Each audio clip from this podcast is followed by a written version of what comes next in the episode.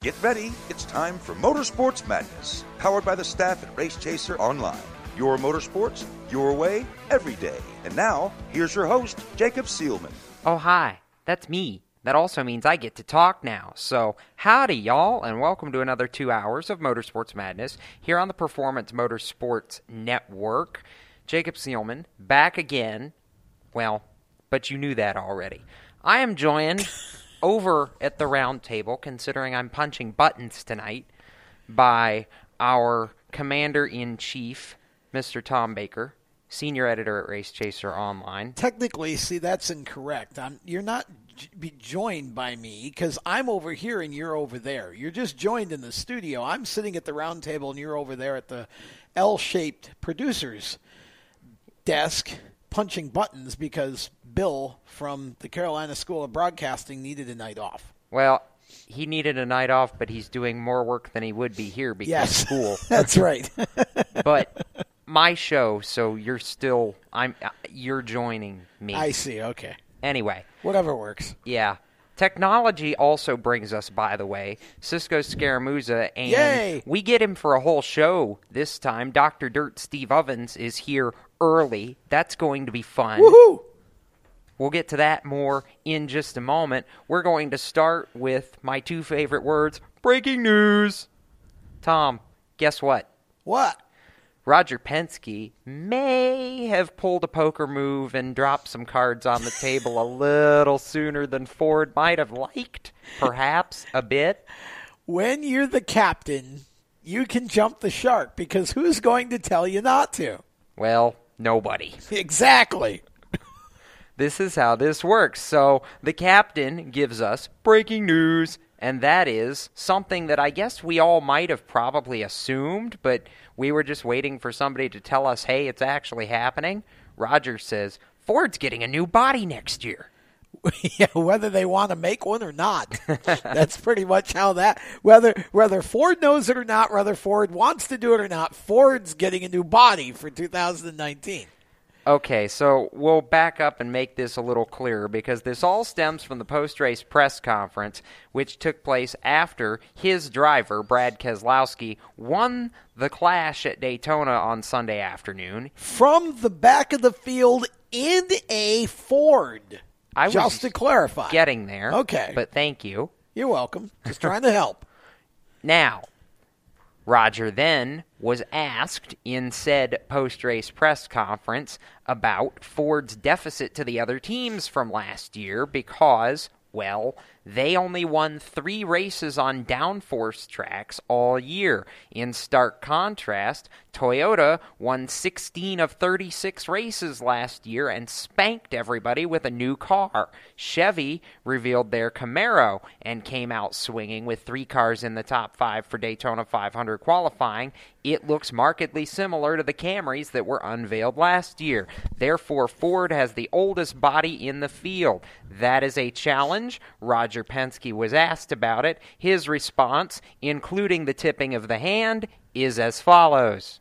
for as good as today is, what kind of a concern uh, or challenge is it for you guys moving beyond Daytona with uh, having the oldest body of the of the manufacturers? Look, we, we can't really use that as an excuse. There's no reason to. I think we thought the same thing coming out of St. Petersburg last year with our Indy car that we might not have the power that Honda had. and We won 10 races. So, you know, that's just, I keep reminding the team that. And, you know, we've got a race all year. We'll have a new body next year. And I think uh, one thing that's going to be different, Dustin, is that this LIS system is going to be sure that all the cars you know, are on the same platform, and I think that's going to bring us closer together. And I think that Ford understands that, but we are absolutely all over this uh, from the standpoint of our aero program, our engine, and certainly from a handling. But just think about that one piece. It starts to bring everybody together, and I think that'll certainly help us if we have any disadvantage. But I'm not going in uh, crying the blues for sure. Now, that was an assist, by the way, from NBC's Dustin Long, and you heard it very clearly. We're going to have a new body next year. That means, as Tom said, Cisco, whether Ford was ready for it or not, it's happening. and it'd be hard pressed for you to say it's not going to be the Mustang after Chevrolet's moved to that car for their for their NASCAR body and honestly, if you want a competing product, I say take the GT350 or the GT350R, put a ducktail spoiler on it. There you go. There's your NASCAR body, Tom. Here's what I think. I thought the more entertaining part of that quote was when he talked about the new Hawkeye system bringing everybody closer together and making sure that things are right. Uh, what, gee, uh, Captain, what were you implying there? It was almost like sort of a little bit of a, yeah, Brad sort of kind of saying what we're all kind of yeah. thinking right now. exactly. And Steve, that's not, it's not terribly surprising for Roger to be like, yeah, we know what's going on. Come on, guys.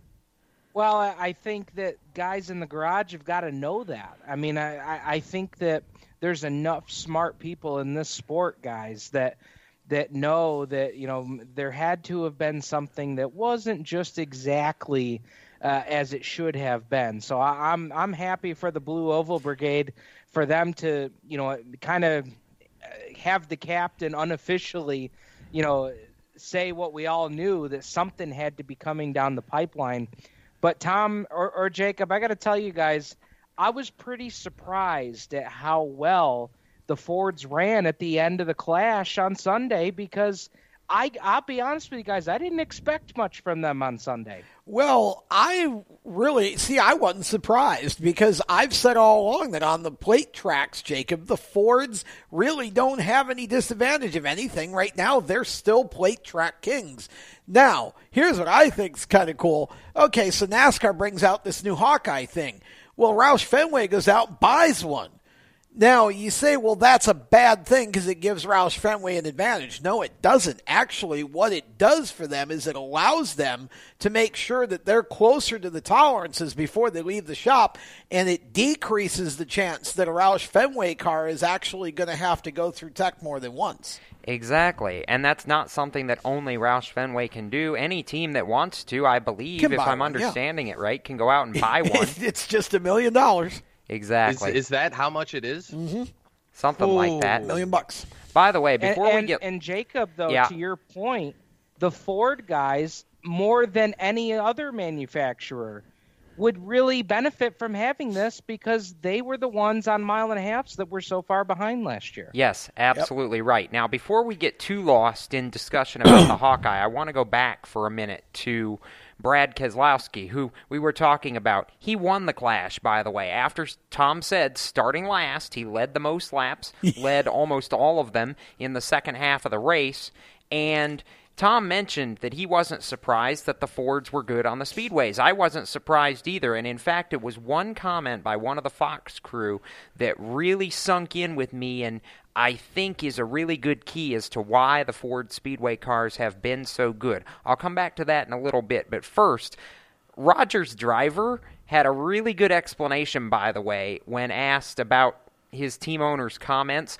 why he wasn't able to shed any light. And I'm not even going to preface that with anything else because, well, it's just Brad. He's funny by himself. Mr. Penske kind of let slip loose uh, that Ford's getting a new body next year. Is that something that Penske's leading on in terms of developing yeah. without throwing it all away? Can what, what, can you tell us about it? Well, they don't tell me those kind of things because they know I got a little bit of a big mouth, and uh, they don't trust me, which is probably smart. Uh, so if he says it, I would say go with go with him. He's always pretty trustworthy. uh huh. Uh huh. Loose lips sink ships. Well, Brad's not wrong, is he? Nope. he was very accurate. very accurate and very truthful. He likes to talk. Now, I want to circle back to my comment from a minute ago. We were talking about the Ford Speedway cars, and Larry McReynolds made a very astute point, I think, and I could never corroborate it, Cisco, without seeing some of the engineering numbers, which I'm never going to be in a position in this sport to be able to see any of those. However, I think Larry Mack's point was accurate here when he said that watching those cars race, especially on the straightaways, that one of the reasons he believes the Fords are so much better right now than everybody else on the speedway tracks is because the drag numbers are different than the other two cars. When you can get the drag down, it actually increases the speed and makes those cars drive better. And I think, honestly, with the way the the Fords and you know Keselowski in particular, but the way the Fords can defend both lines better than anybody else. I think there's probably something to that, and that may be one of the keys to why we've seen them dominate the plate races so much recently. They've won seven in a row. And if you look at the Ford versus the other two Cup cars, you kind of start to see what Larry's talking about because the Ford has a very smooth front end. That got changed. Remember, that was in the update to the noses that they did a couple of years ago. Yeah. Yep. And you know, they've been dynamite on the plate tracks ever since. So, I mean, there's a correlation there. Is there causation? I mean, if we got to look at the data, we could tell you, but there's definitely a correlation between that. Less drag equal fast race car, Tom. We do know this. That is physics. Well, you know, and the other piece to this is that I think if you look at the drivers Ford has, they have a number of drivers who are very strong drivers on plate tracks. Never mind what advantage the car has. I mean, there some of these guys, Keselowski being one, David Ragan being another, and unfortunately, had brake problems in qualifying and never got to show what his front row Ford had. But certainly, when you look at uh, the time that that um, Michael McDowell ran, you know, David Ragan certainly would have at least probably equaled that. But you've got Stenhouse now. You've got some of these guys, Trevor Bayne, that are very, very good on plate tracks, and I would argue Ryan Blaney fits right into that as well. Um, you know, there's a reason why I think those guys, basically at the end of the clash, it was a Ford fest. Yes, it was. In fact, it was a Penske fest because they were set to finish one, two, three until Ryan made a perhaps ill advised move out of line headed well, for turn one on the last Checkers lap. or wreckers. Something like that. That is what the Clash is about. We're yep. going to continue to talk about Daytona Sunday on the other side of this because, in addition to talking more about the Clash, some car numbered 88 is on the pole for the Daytona Called 500. It. I feel like we've seen that somewhere before. Oh, wait, we have.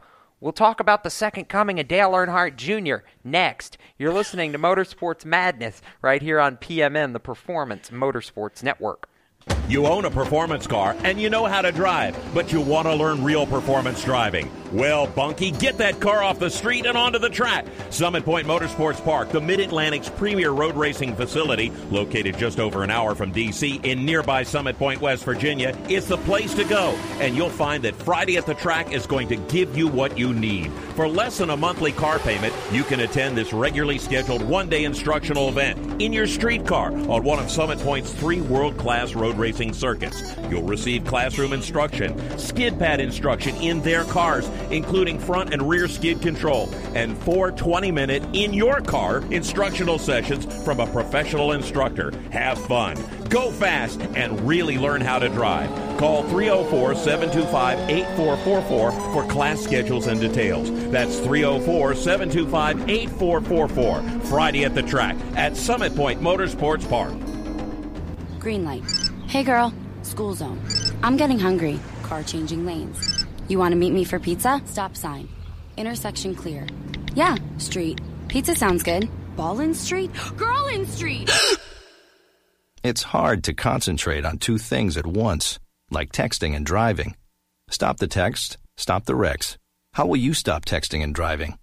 Tell us at stoptextstoprex.org. Brought to you by the National Highway Traffic Safety Administration and the Ad Council. Here's an important message from RAD and this station.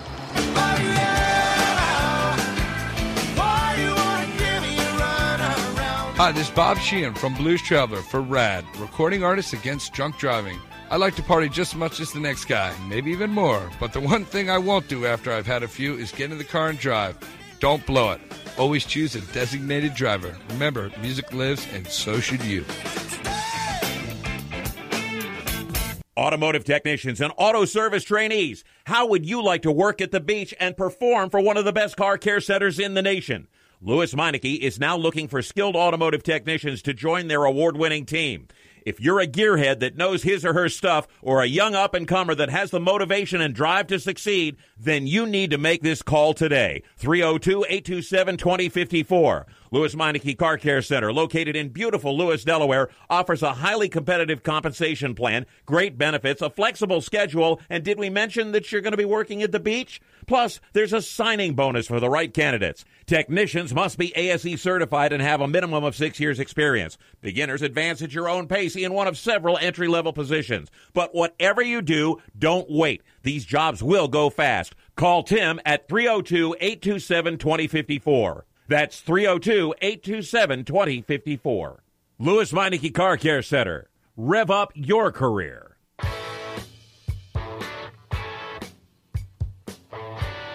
Hi, this is Austin Theriault, and you're listening to Race Talk on the Performance Motorsports Network. Now back to the show. Oh, look, it's the reigning ARCA champion bringing us back from break. Yes, ARCA is a subject we're going to talk about too at some point during the next two hours because I have a lot to say about that also. But in the meantime, if you're just joining us, we're talking about the Clash and we're talking about Daytona 500 qualifying, both items making up Daytona Sunday, uh, part one, that is. Here on PMN, the Performance Motorsports Network, Jacob Seelman, Tom Baker, Cisco Scaramuza, and Steve Ovens with you at the round table. And I think I may have alienated Steve, and I'm glad I'm on this side of the glass and not on the side where Steve can throw something at me because I'm not sure that Steve believes my comment from just before the last break or not yet, but come on, man. You got to give Alex Bowman some credit, don't you? He learned a thing or two from old Junior. He took that plate speed and he done did something with it. Well, yes, and I'm not try- I'm not going to take anything away from Alex Bowman. I think that he really is going to be the, the next young driver that is is going to break through. I, I, I think he could have a three win season this year. I really think that he's got that capability. Now, when it comes to Hendrick cars and qualifying at Daytona, guys, I think you know just about anybody that can hold a steady wheel could probably put that kind of speed down. So next coming of Dale Jr. Uh, let's let's have him get about 20 or so wins before we start making those claims here. But uh, what a great run for him yesterday, and what a way to to really catapult his his ride in the 88. Now let's throw a few numbers down here because that's my specialty. This was the fourth consecutive Daytona 500 pole for Hendrick Motorsports, tying the record set by longtime and late car owner Harry Ranier, who did so from 1979 to 1982 with three different drivers, and. Hendrick Motorsports' 12th Daytona 500 pole overall. That means they have 20% of all Daytona 500 pole awards in the race's history, Tom. Yes, you called it. I'll give you that. However, Jimmie Johnson was third, William Byron was fifth. I think the biggest shock here, quite honestly, was the fact that the guy who had won the last two Daytona 500 poles and the crew chief who had won the last three in a row, they were only able to muster the 10th fastest lap in Chase Elliott. I was genuinely surprised at the fact the 9 car was so far off, comparatively speaking, compared to the other Hendrick Camaros here. Well, I wasn't surprised. I mean, I don't think he was that far off. I well, think you're when you're playing a game of thousandths, yeah, I mean, but you got to give credit to the rest of the cars in between. I mean, I think I think this was an extremely tight top ten, and you know, look, I, I'm not.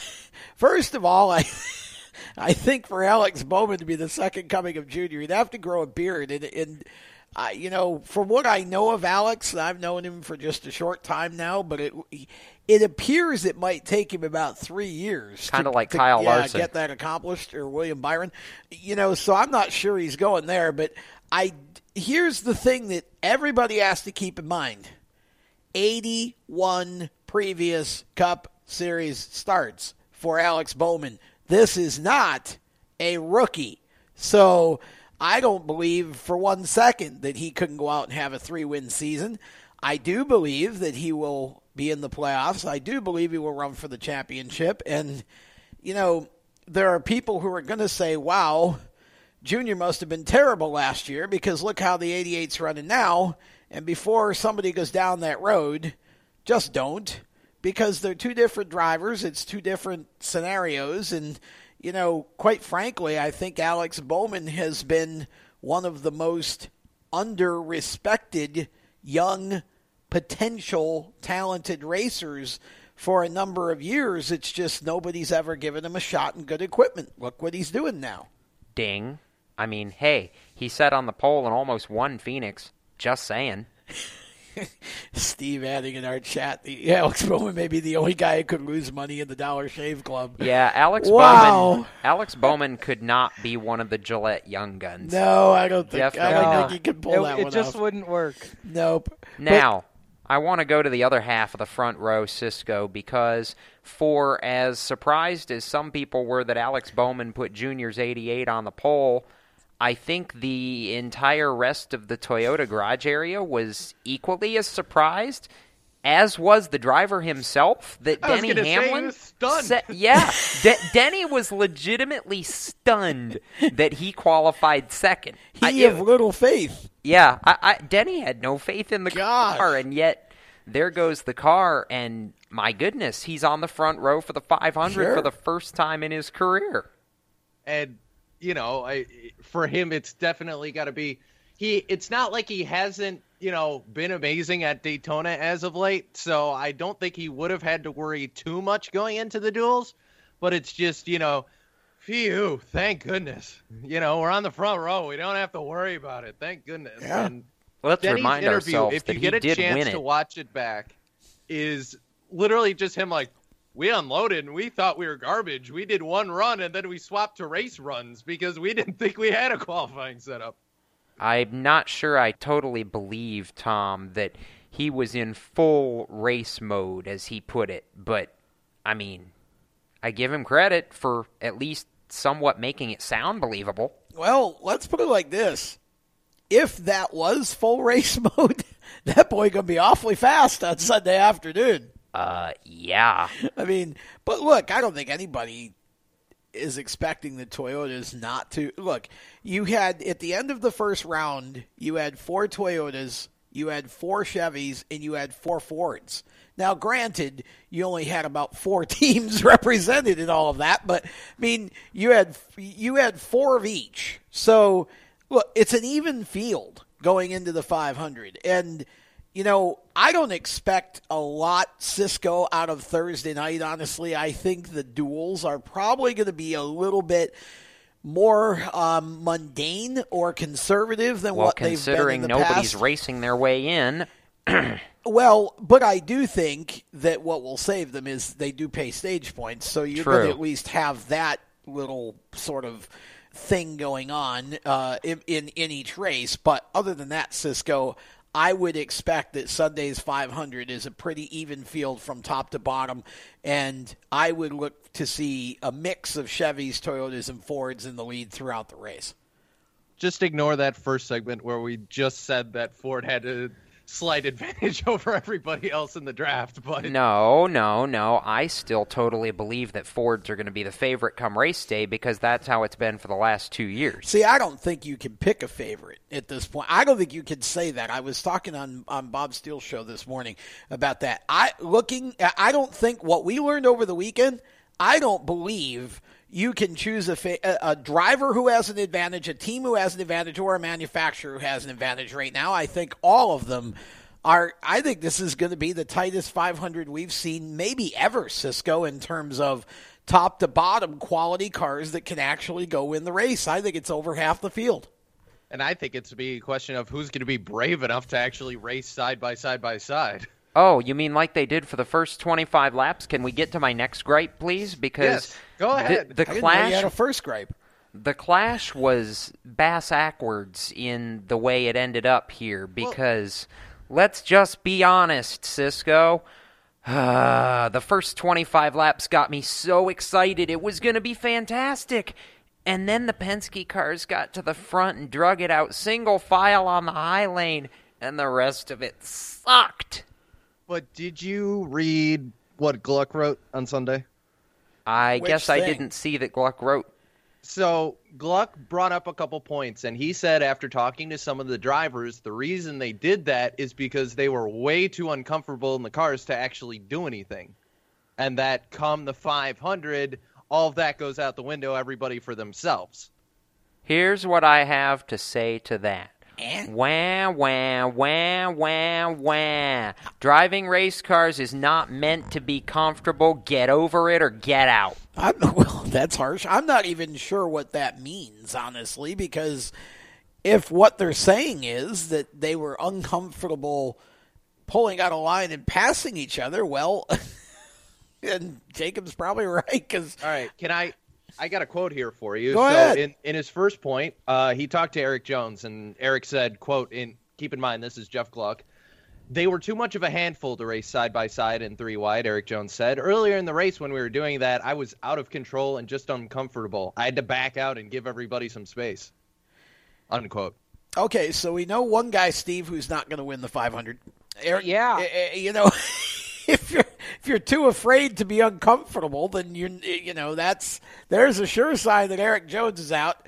Well, Tom, there I think there's two ways to look at this. It could either be the best 500 we've ever seen because the cars are not exactly comfortable to drive, or it could be what we saw at the end of the clash where these guys are not.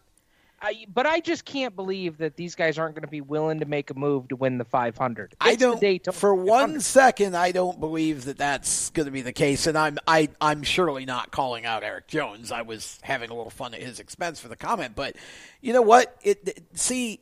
I think that's the difference, Jacob, between drivers of 40 years ago and drivers of today. These kids now, and I, I, I'm not being negative, I'm just observing. These kids now have grown up in an environment where aero's been everything. I mean, that's everything's stuck to the track. You could drive it hell bent for election into the corner. You know, it, there's. It, it, we need the cars to be uncomfortable, Jacob. That's what's going to make the racing better.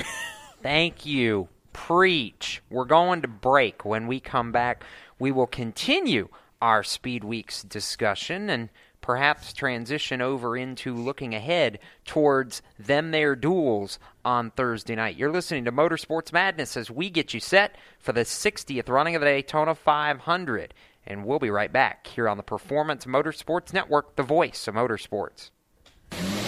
Do you love the sound of high revving motors and the smell of burning rubber? Do you want to get your car sideways right at the ragged edge of control? If you've always wanted to try drifting or learn to improve your drifting skills, Summit Point Motorsports Park, the Mid Atlantic's premier motorsports facility, has the expert instructors and the specialized track to teach you how to drift and the skills necessary to drift competitively. From skid pad to open sessions, Summit Point Motorsports Park has the safe and open environment that allows drifters of all skill levels, new to intermediate, to get sideways and smoking. With a focus on safety and the skill set necessary to drift competitively, Summit Point Motorsports Park's Drift Nirvana is just the thing for you. Call for your reservation today, 304 725 8444. Or for more information, go online, summitpoint-raceway.com, or you can email them at office at bsrinc.com.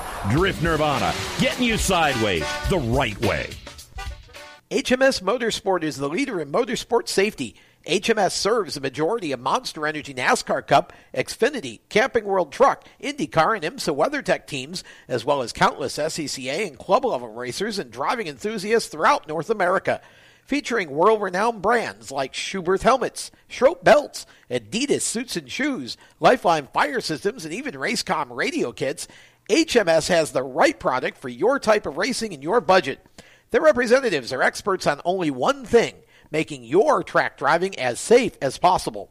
With locations in Mooresville, North Carolina, and Danvers, Massachusetts, the HMS staff is always ready to take the time to help you find the right product for your safety needs. Don't settle for second when it comes to motorsport safety. Stop in to HMS Motorsport. Visit them on their website at hmsmotorsport.com or send them a message on Facebook and tell them the folks from PMN Radio sent you. What an awesome game. What's up with your car? I don't know. It won't start. How are we getting home? Chill. My My parents signed me up for the roadside assistance from Lewes Meineke. It was free with my oil change. They'll come and get the car started or get us home and tow the car to the shop. Good to know. With my driving, my parents never know what to expect. When you join the Meineke Car Care Club with a $35 preferred service, you get four free months of roadside assistance, including tire change, battery jump, lockout service, towing, and more. Contact Lewes Meineke, located on Route 1, or call 827-2054. When do you think of a plumber? Like most people, even if it's an emergency, you can be confident about who will arrive to help you. For quality and reliability, count on someone you can trust. Call on the plumbing services of Hague Quality Water of Maryland. Plumbing doesn't have to be an emergency. We handle all kinds of preventative maintenance too. Hague Quality Water of Maryland is family owned here in Annapolis since 1993. For a refreshing choice, call us at 888 84 Water or visit us online. COPD, chronic obstructive pulmonary disease, is a lung disease that robs people of their ability to breathe. As many as 24 million Americans suffer from COPD, also known as chronic bronchitis or emphysema, and half of them don't know they have the disease. If you or someone you love is over 35 and has smoked more than 100 cigarettes in their lifetime, visit driveforcopd.org and take the screener, then take that to your doctor. I'm Jeff Stoltz, and I drive for COPD. I'm Dalton Sargent. You're listening to Race Talk on Performance Motorsports Network. Welcome back to the madness here on the Performance Motorsports Network. Jacob Seelman alongside Tom Baker, Steve Ovens, and Cisco Scaramuza on a Monday night talking racing and specifically right now talking Daytona Speed Weeks. We've discussed Alex Bowman winning the pole for the Great American Race. We have discussed Brad Keselowski winning the Clash and his team owner tipping Ford having a new body, we believe, for the 2019 Cup Series season. tipped him all right. we haven't really deeply mentioned the fact that outside of Keselowski, his teammate Joey Logano, who won the Clash a year ago, finished second, and at least with about three quarters of a lap to go, Team Penske was running one, two, and three. Cisco, do we see that again potentially on Sunday afternoon in the closing laps of the 500? Do you think? I I hope not. I'm really hoping we don't see it. Roger's uh, hoping that why? he does. You got something against Team Penske there, Cisco? I I mean, or you just don't want to see one team. I just dominating? don't want to see everybody just corporate racing at the end. Can no. we can we just have it? You know, just once, please, just an all out brawl to the end, a la Super Speedway Cup on Fridays on LSR TV. Plug wing wing. no, Cisco, because I'll remind you two years ago, that finish where we had the closest Daytona 500 finish in history between Denny Hamlin and Martin Truex, five Toyotas rode around in a line at the front of the field until about half a lap to go. Don't break my dreams like that, Jacob. Come on. I'm sorry. Somebody at this table's got to be the realist. Okay, well, then I'll jump in and be the realist again and say, no, I don't think that happens, and here's why. Because there'll be other Fords in the field, along with Chevys, of course, but uh, Roush Fenway is going to have something to say about this, and I'm telling you that Front Row Motorsports may have something to say about this too. Their cars are identical to the Roush Fenway Fords, right down to the last piece, except for the seats, which of course are form fit to the drivers. Everything else is going to be the same for the plate races. So don't count Front Row Motorsports out of this. Oh, by the way, David Ragan already got it done once at Talladega for them. So I don't know that they'll have the the exact motor speed, or shall I put put it like this, single car speed. But I promise you, they'll race well. No, I think this is a wide open thing. Well, no, that wasn't you... the point that Cisco was making. He doesn't want to see the whole team orders thing, is what he was oh, well, to. I don't think uh, you can try that. I'm just saying, I don't think. I think there are too many cars that are going to be equal for that to be a, an easy thing to do on Sunday. You might get two of them, but you're not going to get three or four. Steve, looking at this going into the remainder of the week, there's been a lot of discussion how, even though we're keeping tradition with having the two dual races on Thursday night, this year they've lost a little bit of their luster because we only have 40 cars attempting to qualify, albeit one of them is a white solid white, ghost like BK racing car that made one lap of practice. Everybody makes the show. Are you a little bummed? Well, I mean, yeah, it does take away that element and and that story of you know trying to see that team who's overcome so much to get into the Daytona 500. So yes, you lose that storyline, but to me, that storyline doesn't overshadow the Great American Race. And rather they start 39 cars in the Daytona 500 or they've got 50 cars qualifying for 40 spots, that part of it doesn't make as big a deal to me. What is a big a deal to me is it's the Great American Race. It is NASCAR Super Bowl, uh, which we run at the first race of the year, which I've always found odd. But it's that it's that race and it's special and everybody wants to win it and it really kickstarts the, the season. So I don't think it overshadows that. I don't think that's as big a deal. Now, I know there are probably some people listening that are going, Why are you bagging on BK Racing? Now, I'm going to clarify. I'm not actually bagging on BK Racing. I'm using that to make a point here, Tom, because it's been very well publicized, all the drama and all the trouble that has surrounded that team and is still surrounding that team Yeah. as we come into the season.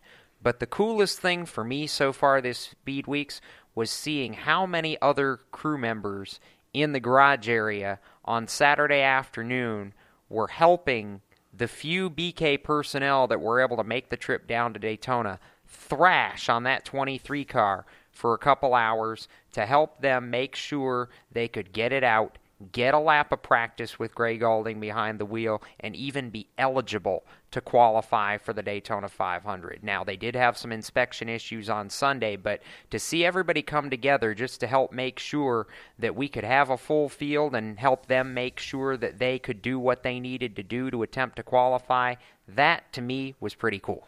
Well, I agree with that. And just for my two cents on this whole issue of having just enough, I'm a purist. I love to see go. I love to see people go home, and not because I like seeing people go home, but because I think when you have people going home, there's a drama and a suspense. But I don't watch the duels for that, and I understand that that is at Daytona. That's how you determine that. I watch the duels for the races that they are, not so much to see the fairy tale ending, though obviously that's always cool. It's just something I don't think we've had. I don't really think we've had a fairy tale ending, or at least not many of them in the last four, five, six years. Honestly. Sure, we have BK putting all four of their cars, qual- having to qualify all four of their cars into the 500 a couple years ago, and actually being able to pull Well- it off in the duels. Brad Keselowski pushing brother Brian to make the 500. Well, yeah, that was okay, but I mean, I, there there've been some, but I just don't think we've seen it as much recently as we used to, when there was more separation amongst the whole field. I think the Daytona 500, unlike the Indy 500, where I without bump day, to me there's zero point watching qualifying because I don't care who wins the pole in Indy; it's irrelevant to me.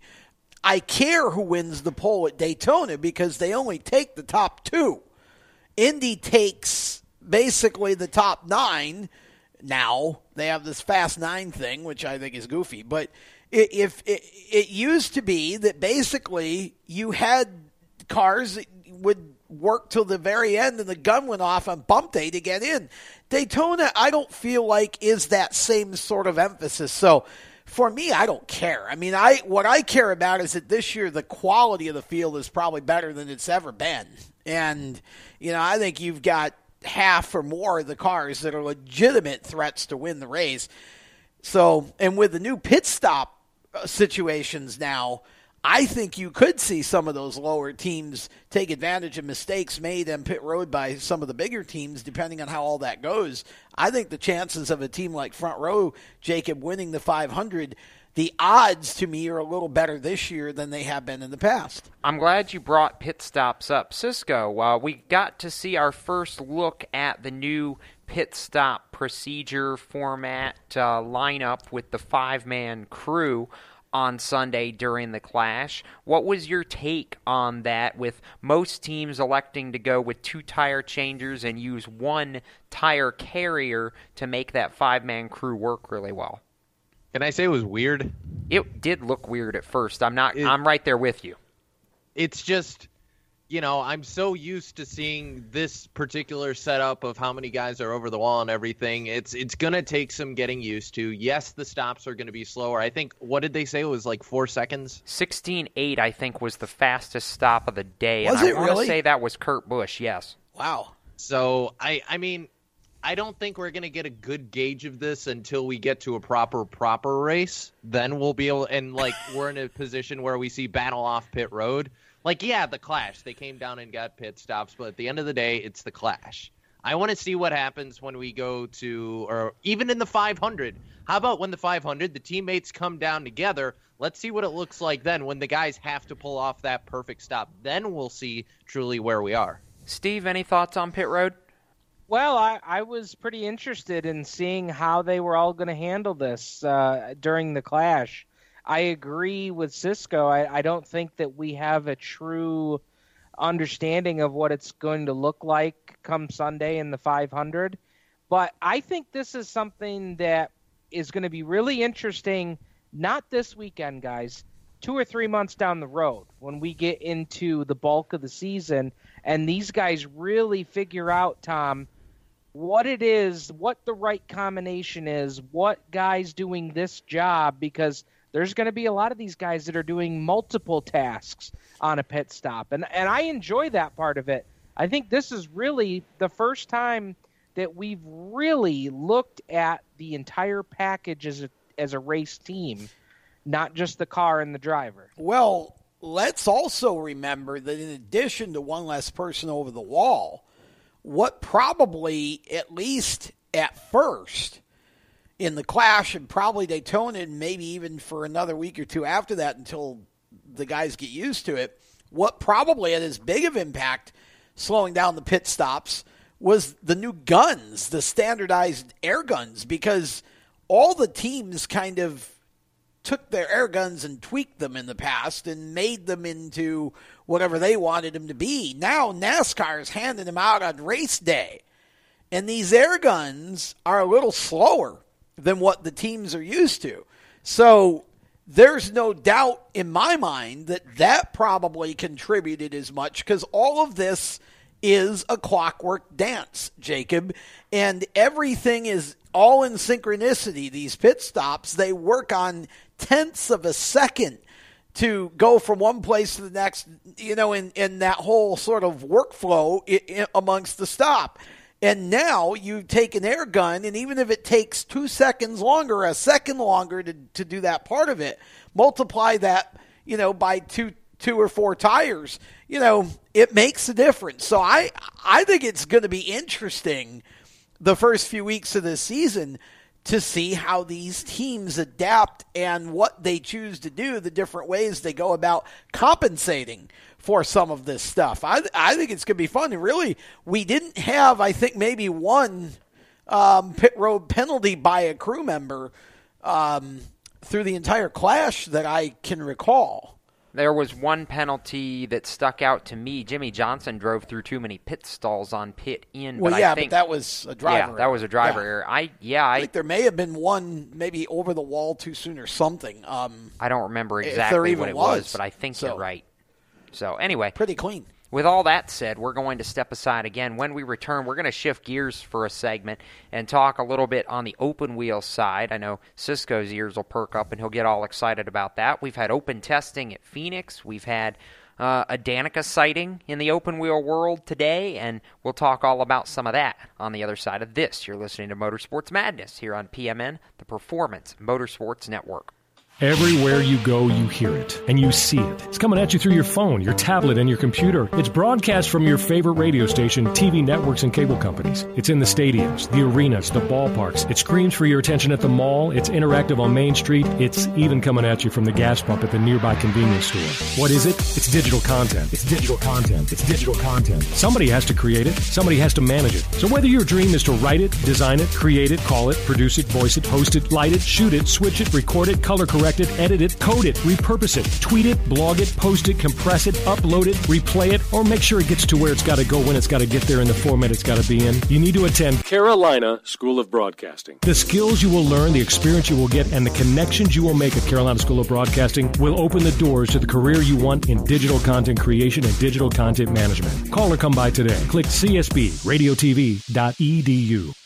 Parents, your son or daughter has had their license for a while now, but you want to make sure they're prepared for any situation they may face on the road. High school driver's ed doesn't teach them to drive defensively. They need to be prepared for any highway emergency.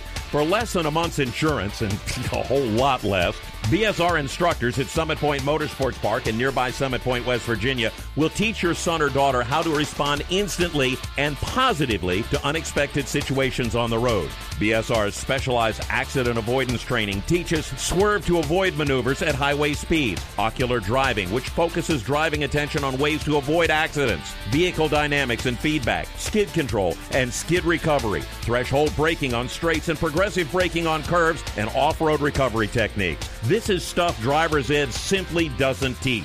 So call BSR today, 304 725 8444. Give your kid the skill set needed to drive safely and responsibly on the highway. That's 304 725 8444. This is a test to find out if you know it all when it comes to children. Name one of the leading killers of U.S. children age 1 to 13. What's the best way to protect children in a car crash? At what age and size should a child start using a booster seat? Don't assume you know it all when it comes to car seats for your child. Go to safercar.gov slash the right seat and know for sure. Brought to you by the National Highway Traffic Safety Administration and the Ad Council. Let's throw the green for Open Wheel Central on Motorsports Madness. Now back to the roundtable and Jacob Seelman. Transition time here on the Madness. You are listening to the Performance Motorsports Network. I'm Jacob Seelman, joined at tonight's roundtable by Steve Ovens, Cisco Scaramuza, and Tom Baker as we talk all things motorsports, and we do shift gears right now to the open wheel world for a few minutes. And Cisco, we are going to talk about the Verizon IndyCar Series because there's been some on track activity over the last couple of days. They spent two days out at what used to be Phoenix International Raceway. I'm going to grudgingly use the correct name and call Don't it grudgingly it. It's just like when Lowe's bought Charlotte or Yep. bought the name rights for Charlotte. Just get used to it. Yep. ISM Raceway, though it will always be Phoenix International Raceway to me. I'm sorry. I don't care. No disrespect to ISM. I'm just a creature of habit. That's the way that is. Anyway, what we learned, Cisco, during two days in the desert is this Rahal Letterman Lanigan Racing is really, really, really, really, really, really fast with this new package for 2018.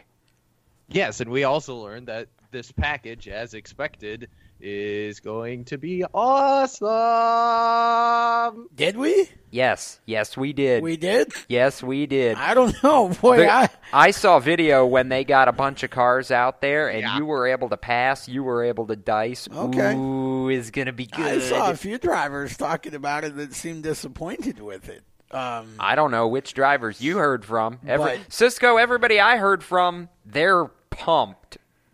Yeah, no, I I, hope agree. so. But the biggest takeaway from this was not the car, because we'll see plenty of that coming up here in the not too distant future. The biggest news story item was that they tested the visor today, or rather, Scott Dixon tested the visor. The well, they were doing that all windscreen. weekend. The windscreen. The yeah. windscreen, Yeah. yes. But but the fact that IndyCar went, we're not doing a halo. It looks like a flip flop. Go back to like you know, go back go back to the old days. How about hashtag Lotus forty nine? Because that's what it looks like to me. It's like a callback to the old you know Formula One cars with the windscreen on them. It's awesome. It looks like a '70s Indy car. Just saying. yes, like a flip flop.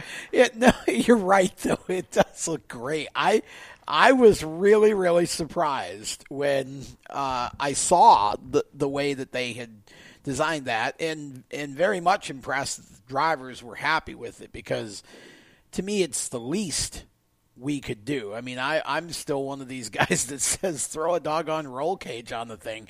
You know, if that's what we have to do, it doesn't matter. Whatever it has to be to keep the guys safe. Um, but certainly, I think the windscreen is a great start. Absolutely. Absolutely. And Scott Dixon, who, as Cisco said, tested the windscreen, appeared to be very pleased with how that went. And Cisco, what most interested me in all this is there was another very interested party paying attention to this test. You want to know who that party was? I have an idea who it is, but go ahead. It it is comprised of three letters: F, I, and Yep. A.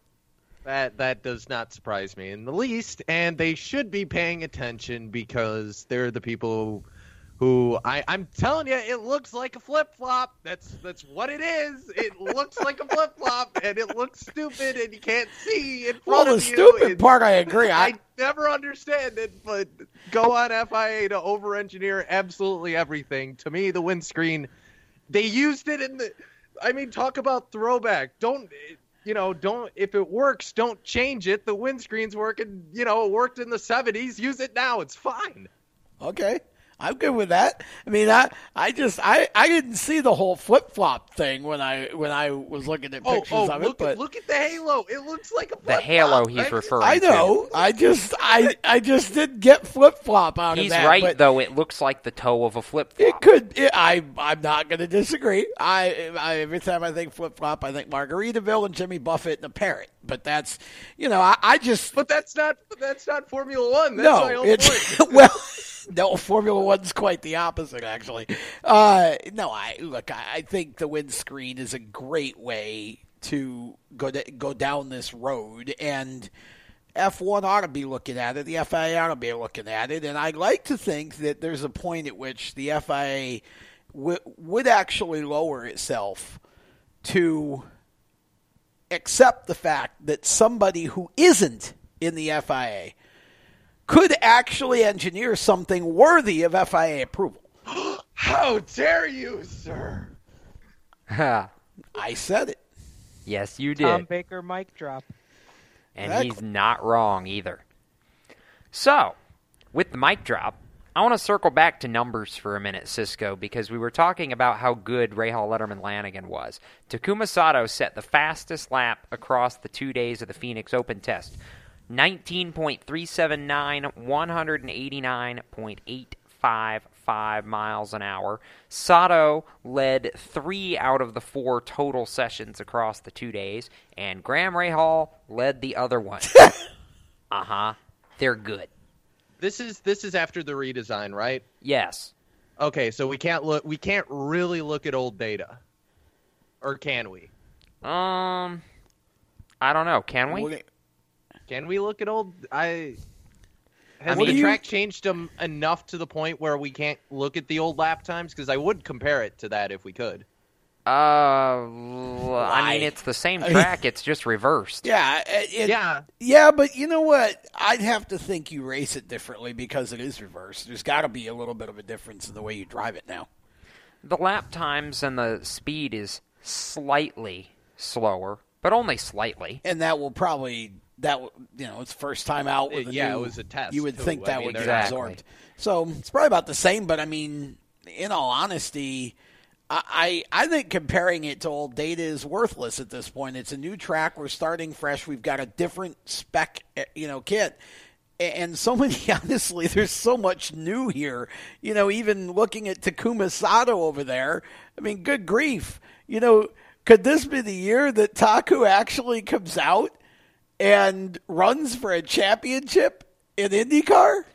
I mean, he said he couldn't win the 500, but And he did. Oh, he wait, wait, wait, wait. Now, th- th- a lot of people said he couldn't win the 500. One of us picked him to win. Uh, I wonder who that was. I wasn't Um, on that show. I wasn't on the show then. Oh, Don't blame okay. me. Uh, it was me, Cisco. Um, no, I, I mean, I Taku's biggest obstacle has always been himself. If he gets to a point where he feels comfortable and he can just dial him, his aggression button down one notch or maybe two notches, that's a championship contender right there, and that would be awesome if Rahal. Th- I think this. I think IndyCar needs teams like Rahal to step up and be able to challenge Penske and, and, and Ganassi. I think it'd be great if that actually was an indicator of something, even though we don't know if it is. Let me read the top 10 One by crack. team, and then I'll read it by driver. Rahal Letterman Lanigan, Penske, AJ Foyt, Penske, Rahal Letterman Lanigan, Andretti, Andretti, Ganassi, Penske, Andretti. How fun is that? Sato, Power, Kanaan, Newgarden, Rahal, Andretti, Rossi, Dixon, Pagenaud, Hunter, Ray. And all separated by a tenth and a half. Cisco. That's beautiful. And if you want to look at the combined results, if you that to that, put that all was the the co- speeds- that was the combined results. Oh, okay. Yeah, yeah, yeah. Uh, what, no, so wait in a that minute. case, yeah, no, that's just uh, Who's- amazing. Who's over at great. Foyt with it's so great. That would be the teammate this Matheus Leist. It's Team Brazil. He's the one that won the Freedom 100 last year. Yes. Oh, okay. Good kid. Good kid. That's Good kid, rookie. One Yes. of one, two, three, Four four, rookies. five who tested five that day. Yes, five rookies who tested. I think three of whom are running full time. Robert Wickens for Schmidt Peterson, Zach Veach for Andretti, and Leist for Foyt. Then you've got Pietro Fittipaldi, who is splitting the second Dale Coyne car with Zach Claman De Melo, and both of those two drivers, by the way, Tom, I know you wanted to get to this for a minute. Both Fittipaldi and Claman De Melo showed themselves very, very well in that 19 Coyne car uh, during this two day open test session. And then you've got Kyle Kaiser, who's going to run a part time schedule for Juncos Racing this year. But I was particularly impressed by uh, Fittipaldi's times. He was in the top 10 in a couple sessions. Yeah, I mean Pietro is a phenomenal young racer. I mean, the apple doesn't fall far from the tree there. And his little brother Enzo, I think is going to be the same. Not be just because they're Fittipaldis, but because they've been given the proper training and coaching up to this point. And Pietro is very marketable too. They're, they're extremely articulate and very, very you know, marketable young racers. I think I think Pietro will do just fine. Eh, You know, Zach Veach basically, I think, had some issues from a car standpoint, and it was a matter of them being able to have a little more time to get up to speed because I think they struggled with some things car wise early. But all of the rookies look pretty good, and you know, if if that if this is any indication and and we got to be careful about making that leap this is any indication as to what we might see on the oval tracks this year wow i mean we need this parity Yes, we do.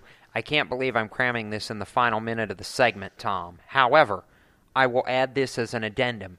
Danica Patrick confirms to IndyCar.com earlier today that her deal for the Indianapolis 500 is, quote, done, end quote, with a formal announcement to be forthcoming. All the chatter says Ed Carpenter Racing. Do you believe it? well if she looked at the test results she might want to go back to Rahal Letterman yeah, Landon, Ed. uh, Ray by Hall the way, Letterman, but- Ed was not good. No, but I, I don't believe anything till I see it because this is sort of like the new thing that we do on social media. All the drivers going, "Hey, announcement forthcoming Tuesday at 5. Shut up! Don't don't tease it. Just make it already." You know, I mean, I I don't know. I, I'm sure the I'm deal is triggered. done. You know, I'm hoping that uh, I'm hoping it's soon because honestly, this has dragged on long enough.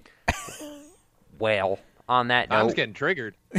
not triggered. I'm just, I'm over it. It's like, good, announce it. We know that this is going to be a Danica fest, and and that's part of that. I would say is as it should be. It's her final race, just like it's the final Daytona 500.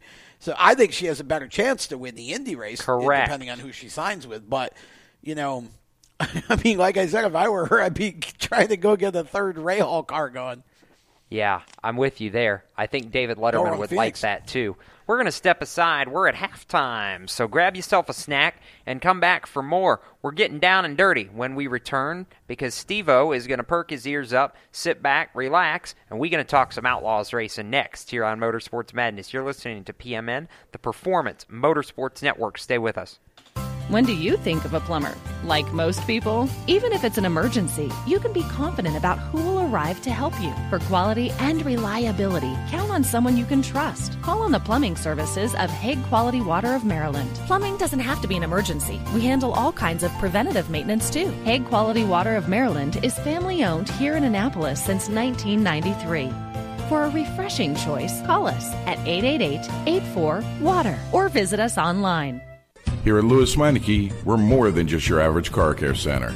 Hey, it's Dave, your neighbor from Lewes Meineke. Whether you need an oil change, brakes, tires, or anything under the hood, we've got you covered. Take advantage of our free check engine light service as well. Yes, free. And don't forget about our free shuttle service. Never stress, we'll take care of the rest. On with life. Give us a call at Lewes Meineke, 302 827 2054. Every 30 minutes, another innocent person is killed due to a drunk driver. My best friend, my brother, my poor grandchild, my sister, my father, my husband, my mom, my mommy.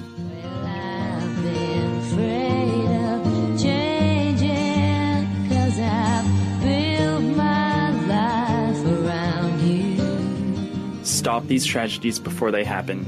Don't drink and drive. Do you love the sound of high revving motors and the smell of burning rubber? Do you want to get your car sideways right at the ragged edge of control? If you've always wanted to try drifting or learn to improve your drifting skills, Summit Point Motorsports Park, the Mid Atlantic's premier motorsports facility, has the expert instructors and the specialized track to teach you how to drift and the skills necessary to drift competitively. From skid pad to open sessions, Summit Point Motorsports Park has the safe and open environment that allows drifters of all skill levels, new to intermediate, to get sideways and smoking. With a focus on safety and the skill set necessary to drift competitively, Summit Point Motorsports Park's Drift Nirvana is just the thing for you. Call for your reservation today, 304 725 8444. Or for more information, go online, summitpoint-raceway.com, or you can email them at office at bsrinc.com. Drift Nirvana, getting you sideways the right way. If you own a gun, you have a full time responsibility. When you aren't using it, be sure it can't get into the hands of curious children, troubled teenagers, a thief, or anyone else who might misuse it. Your family, friends, and neighbors are all counting on you. Remember, always lock it up. For more information on firearm storage safety, visit ncpc.org. This message brought to you by the National Crime Prevention Council, the Bureau of Justice Assistance, and the Ad Council. Hide the kids. It's time to get dirty with the Race Chaser Online crew. Here's your host, Jacob Seelman, with Turn 5 Live's curator of Casa de Pork Chop, Steven Ovens. Hi, Welcome back to Motorsports Madness. It is the start of hour number two here on the Performance Motorsports Network. If you're just joining us, good evening. If you're still joining us, well, God bless you for sticking Yeah. with us. You are loyal fans. Yes, you are. We have talked the Clash. We will talk more Daytona Speed Weeks coming up before the end of this show. We've talked Alex Bowman sitting on the pole for the Great American Race. We've talked about Roger Penske and Ford and bodies and things there. We've talked about Brad Keselowski. We've talked about IndyCar and testing and Danica and all that fun stuff. Now we're going to talk some dirt. And to do that, we're going to bring back our resident dirt tracker who has been with us so far for the entire show, Steve Ovens, rejoining the round table. And Steve I'm going to backhandedly kind of give Tom a little bit of credit because he wasn't totally wrong, but I'm still going to brag because I was right. Just saying, four out of five during sprint week for the champ. And oh, by the way, for the first time in his career, Donnie gets a real gator. Wow. And you put this perfectly, Jacob, when you posted this story over at racechaseronline.com, your motorsports your way every day. Find them online daily at racechaseronline.com. You put it perfectly when you said Donnie has done just about everything you can do in a 410 sprint car. I know there's some races that he's still yet to put on the mantle, but there's not a lot of them. and now he gets to put the big gator up there, and that is huge because Donnie, for the last few seasons, you know, we have talked about Donnie winning championships in about every way that he can, but this has been pretty impressive, even in Donnie Schatz's standards, Jacob, to come out here and win three out of four, get the big gator for Dirt Car Nationals. Hang on, This- Steve. Hang on, hang on. Let me correct your numbers. Four Oh, out of four five. out of five. Yep. Yeah, four out of five. Excuse me. To get four out of five and and to take home Dirt Car Nationals, I mean, we can talk about contenders all we want, but I mean, look at this performance right out of the gate is just impressive. And we talked about All Stars last week. Well, guess what? He came back and did it with the World of Outlaws too. So we can talk contenders all we want, but they have got to go through the 15 car. Ding, ding, ding. I'll take my points and my cake and I'll eat it too. Thank you very much. However, as I said, I will backhandedly give Tom a little bit of credit. But first, I'll remind you. Oh, but first, first, before he gives me credit, yeah, first, first, fourth, first, and first. That's how you win championships, folks. But that fourth place finish, he had to come from way in the back. And yes, Tom, yes, I'll give you a point here. Sheldon Haudenschild did happen to end up winning that race. Correct. He also went from the back to seventh in another one, and he finished, I think, third in the last night. And Sheldon Haudenschild proved, as I said he would, that he can run with the best of them in the world of outlaws, and he's doing it right from jump in Florida. So here's the difference between Donnie Schatz and Sheldon Haudenschild. This is as good as Donnie Schatz is ever going to get. Sheldon Haudenschild can only get better. So to me, that spells the fact that we can be very sure that Sheldon is going to be a contender throughout the season. I do see him having a David Gravel type of year. Uh, now, you know, you could you could say, well, that still means Schatz is going to win the championship. Well, no shots, Sherlock. I mean, who else would you pick to win the championship besides Donnie Schatz? That's going out on a two-inch limb. So I do think that Sheldon Steve proved that he's going to be a contender, and that team that they've got going over there at Stenhouse Marshall is only going to get stronger throughout the year. Well, and and they those guys need to take advantage of the marketing opportunity too, because with their main sponsor being NOS Energy, I mean, what a way to come out of the gate swinging! Not only to get a an All Star victory, but to come out and win the first event of the year with the World of Outlaws. Yeah.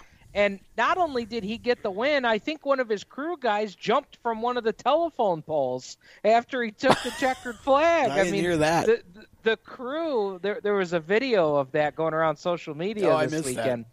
There, I mean, those guys were, were rightfully pumped to, to get that win right out of the gate. As was And- Larson, as was Ricky, as was just about everybody else. Yeah, absolutely, absolutely. So I, I think that there is, I think that there is that is going to be a great season for Sheldon, and and I agree with you, Tom. You know, he's only going to get better. We're seeing Donnie in his prime right now, and Yes. and I feel like we've been saying that for ten years. Well, it's been true for 10 years. He's had a long prime. but we're seeing Donnie in his prime right now. So you know, the question is, is how long, how long can you sustain that? And you know, I don't want to get down into that rabbit hole of of how long can you sustain that, and how long does Donnie want to do this? Because well, we just started the season, so let's not have that conversation. But I mean, eh, wow, we didn't lack for for headlines coming out of the gate for this season, Jacob. No, we didn't. Can I add one more? Please do. Donnie Schatz in his opening World of Outlaws victory on Saturday of the Dirt Car Nationals wins career feature number 250. Wasn't it just a couple months ago that Donnie was lamenting not being able to finish the season with number 250 because he got passed by David Gravel in the last corner of the last lap at the finale at the dirt track at Charlotte? Eh, he only had to wait two races. Yeah, but uh, you know, Jacob, and, and you interviewed him in person. I think that probably had to eat at Donnie more than he may have let on because the World Finals is such a grand stage. Now, I'm not taking anything away from Dirt Car Nationals, but you know, the the World Finals is really an event. That that's really where it's at. And uh, but you know, yeah, he didn't have to wait long to get 250. Now, Jacob, here's the question. You know, when when you come when when a driver gets to milestones like this, we tend to look ahead and say, what more can they accomplish? Can Donnie Schatz get to 300? And how quickly do you think he will? Well, if he continues averaging the wins he has over the last five years, Steve, and he runs full time this year and next year, my vote is he'll have it done by the end of next season. That's only 25 wins a year. He's already got two this year. Yeah, it, it very well could happen. I just, I do wonder at what point do does that team not win 25 wins a year? And and that is just an average year for this team. Yeah. We've seen them you know, 25 is just a so-so year in a championship. Yeah. So I mean when you when you think about that, they run let's say 90 just for a round number. So that's over 25% of the wins. And eh, it was okay. Yeah, we can do better. much. I predicted him to win 50 last year. Obviously, I you know was a little short of that because some other guys got hot at certain times during the season, but you know, I don't think 30 to 40 is I don't think it's out of the question. So, I agree with Jacob. I think he hits 300 by the end of 19, but when you're running 90 races a year and you're at the top of your game like they are, it's not hard to rack up the wins when you you know, have that many opportunities. That is correct. Now, Steve, I'm trying to remember how on the close end of 300 Sammy's number is, and I'm going to look that up during our break here before I make my determination as to when Donnie Schatz will deadlock or pass Sammy Swindell for second on the all time Outlaws win list. But I think we all know that is coming as well. In our next segment, I also want to talk about a little controversy. Imagine that. That Tony Stewart stirred up during the week I'm down in shocked. Florida. Yeah, I'm not. We'll talk all that when we come back. You're listening to the madness here on the Performance Motorsports Network, the voice of motorsports. You own a performance car and you know how to drive, but you want to learn real performance driving. Well, Bunky, get that car off the street and onto the track. Summit Point Motorsports Park, the Mid Atlantic's premier road racing facility, located just over an hour from D.C. in nearby Summit Point, West Virginia, is the place to go. And you'll find that Friday at the track is going to give you what you need. For less than a monthly car payment, you can attend this regularly scheduled one day instructional event in your street car on one of Summit Point's three world class road racing circuits. You'll receive classroom instruction, skid pad instruction in their cars, including front and rear skid control, and four 20 minute in your car instructional sessions from a professional instructor. Have fun, go fast, and really learn how to drive. Call 304 725 8444 for class schedules and details. That's 304 725 8444. Friday at the track at Summit Point Motorsports Park. Every 30 minutes, another innocent person is killed due to a drunk driver. My best friend. My brother. My poor grandchild. My sister. My father. My husband. My mom. My mommy.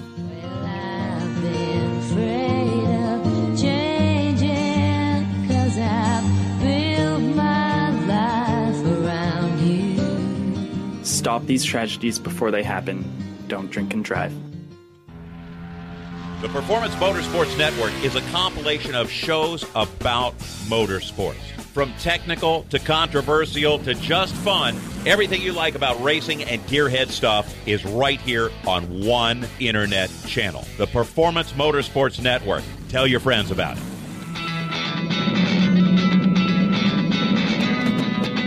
Hi, I'm Reed Sorenson. Racing has been a part of me and my family for as long as I can remember. I had to make tough choices early on to get to the top. It took hard work and dedication. But it's those tough choices that help me prepare for challenges I would face as a cup driver. Make the right choices today and be ready for the challenges tomorrow. This message is brought to you by the U.S. Air Force.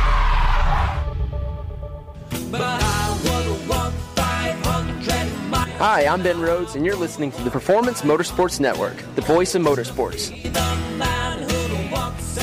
You know, Ben Rhodes brings up an interesting question as we come back from break, Steve O. Of the current rising crop of drivers in the top three series of NASCAR, is there any of them that did not come from a predominantly dirt background that you'd like to see in a dirt car a la a Kyle Larson or a Christopher Bell?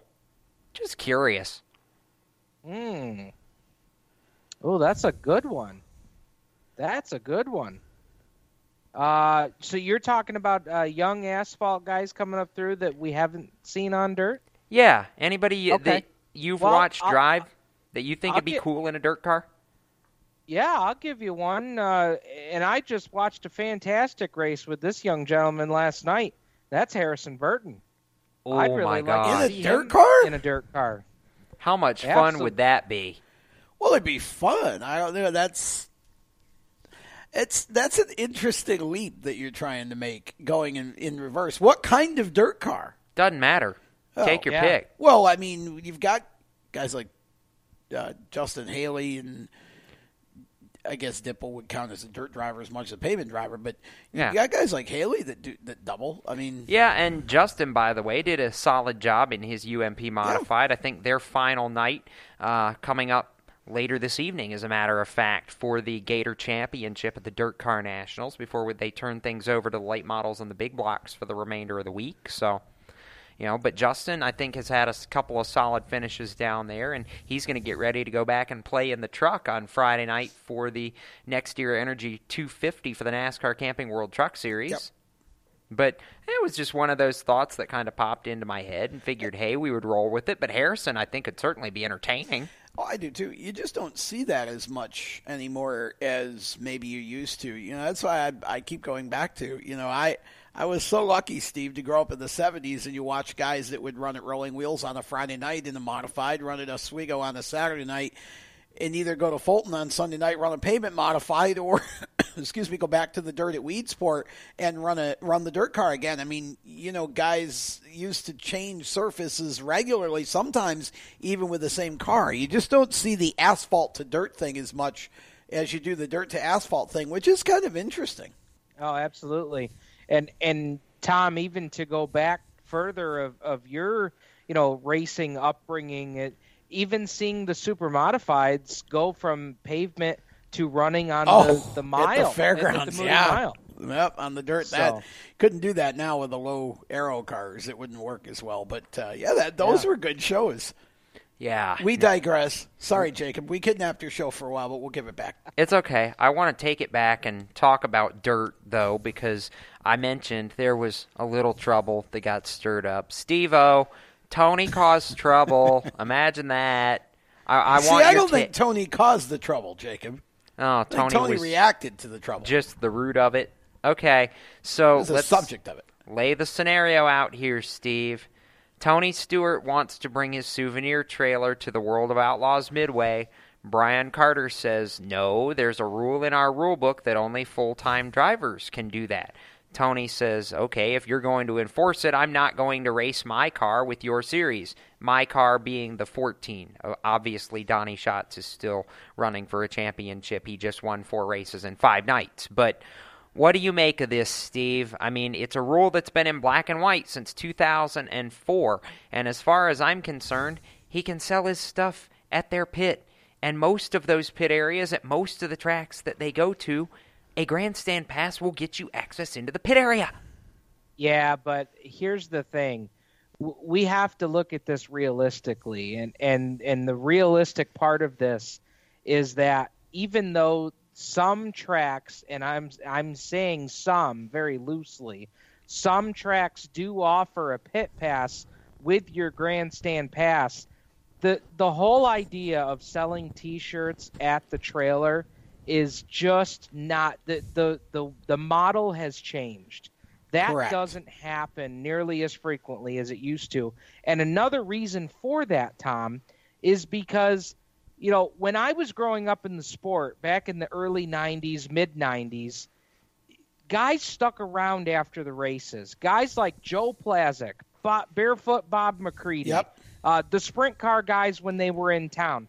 They stuck around in their trailers afterwards. So when the last race was done, Right. the fans had a lot more interaction with these drivers and kids getting autographs and things like that. It's not that way anymore. And I can tell you, even on a local dirt track level, the guys at my local dirt track, when their feature's done, man, they're loading up and they're headed home, man. The, the days of hanging around in the pits afterwards is is gone. And It's then just- they wonder it's wonder just not there anymore. They wonder why they can't get sponsors.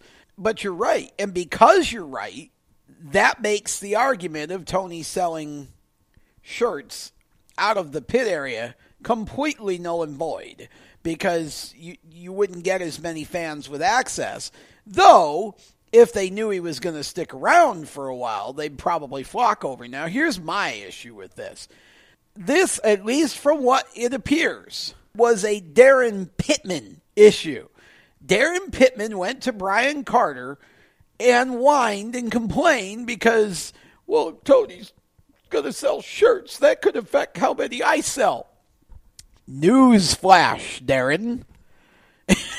You're not as popular as Tony. I mean, nobody who is going to buy a Daryn Pittman shirt is going to change their mind and buy a Tony Stewart shirt. And if they do, they simply weren't a big fan of Daryn Pittman. And here's the second news flash. Dear Brian Carter, uh, who's the car owner of the championship team? Tony Stewart. Who's done more for dirt racing, particularly sprint car racing, in the last 10 years than anybody else practically in this country? Tony Stewart. My case rests. This was a really cut off your nose despite your face situation because you allowed controversy to go on where it didn't have to. This is a rule that needs to go away. If you're going to pay to race a World of Outlaws race, you should be able to sell t shirts in the area where the rest of the people sell t-shirts because you're a part of the series and especially if you're going to be a full-time car owner he should have just taken a bunch of his shirts and stuck them in Schatz' trailer and dared brian carter in the world of outlaws to tell him to take them out Well, he was asked that question, Tom. He was asked why he was asked on Twitter, why would you not just put some of your shirts in Donnie's trailer? And Tony was very upfront and saying, "Look, I'm not going to I'm not to take money out of my driver's pocket Right. just to appease the brass at World Racing Right. Group and, and the World of Outlaws." very This- short-sighted Absolutely. This, is this is crazy. This is a- how often how often has the World of Outlaws used Tony Stewart's name and his popularity as a NASCAR Absolutely. Monster Energy Cup Series driver to sell tickets and put butts in the seats. And now you take that and you throw it right back in his face and say, "No, you're not going to sell T-shirts on the Midway because drivers aren't going to buy Daryn Pittman's Yeah, T-shirts." exactly. Are you freaking kidding me? Yeah, it's very Come short-sighted.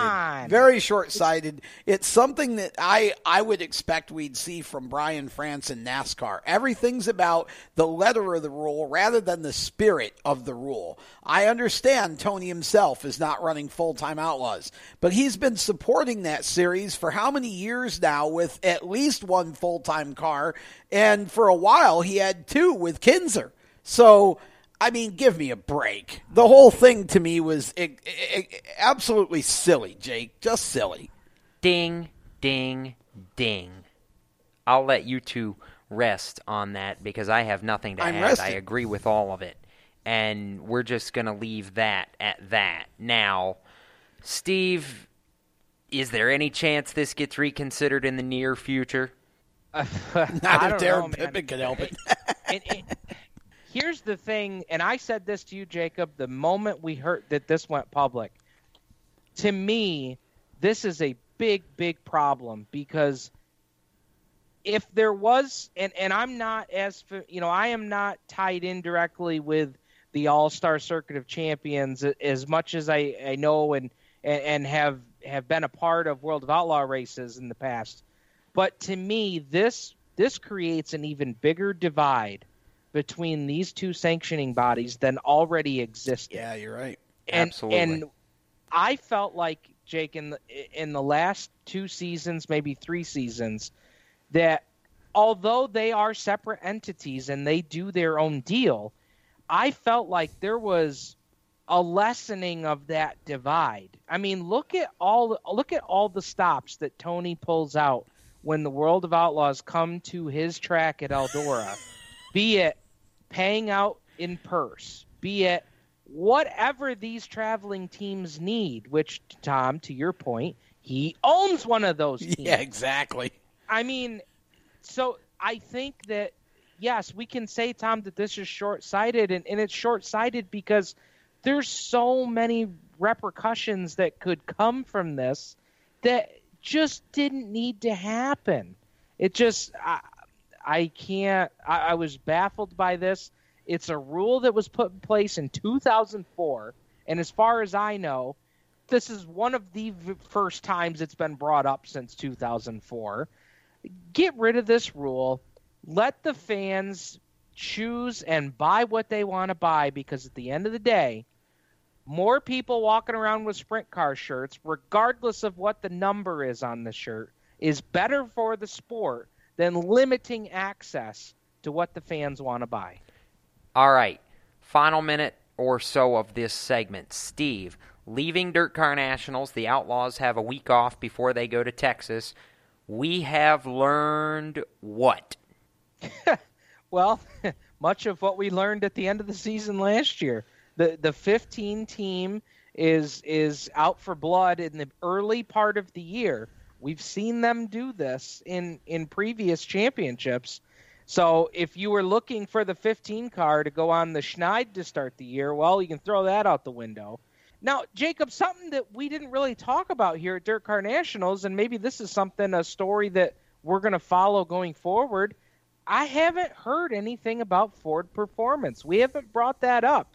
Um, they, I don't believe they started the season with that motor package this year. Correct. They did not. And a recent interview that Donnie Schatz did with our contemporaries over at Speed Sport Magazine leads everyone to believe that that engine will be introduced mid-season after a little bit of an additional testing package Said by the last year. boss, Tony Stewart. But it sounds like by about midsummer, maybe four to six weeks, Steve, before the Nationals, that roughly they're going to hope to have that motor completely ironed out, ready to go. And from everything that Donnie indicated, they're really, really excited about it. Well, if they're excited about that and they just started the season by winning four of five, I mean, wow. I I can't even I can't even fathom that. All right, I'll ask you this, and then we'll go to break. And when we come back, we'll talk late models. Is Sheldon Haudenschild a bona fide title contender? Did we learn enough from Volusia to believe that that 17 car will be able to sustain it over the entire grind? I think that between his performances at Bubba Raceway Park and Volusia, if it was just at one track, Jacob, I would say I still need to see more. But his performances across those two tracks leads me to believe that he is a bona fide contender for the championship. The question will be can they continue to win races? Because you're not going to top five your way to a championship against the 15 team. You're going to have to win races and win them at a at a big clip. All right, we're going to step aside, and when we return, we're going to the Lucas Oil Late Model Dirt Series, and we are going to talk about, oh, eight or nine straight nights of racing and a rivalry the likes of which we haven't seen since 2015, where Steve and I, I think, are going to jump on opposite sides of the fence again. You're listening to Motorsports Madness, and we continue right after this on the Performance Motorsports Network. Parents, your son or daughter has had their license for a while now, but you want to make sure they're prepared for any situation they may face on the road. High school driver's ed doesn't teach them to drive defensively. They need to be prepared for any highway emergency. For less than a month's insurance and a whole lot less, BSR instructors at Summit Point Motorsports Park in nearby Summit Point, West Virginia will teach your son or daughter how to respond instantly and positively to unexpected situations on the road.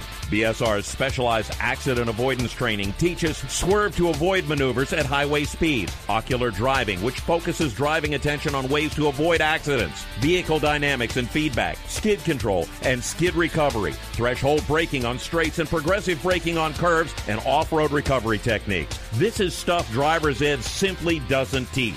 So call BSR today, 304 725 8444. Give your kid the skill set needed to drive safely and responsibly on the highway. That's 304 725 8444.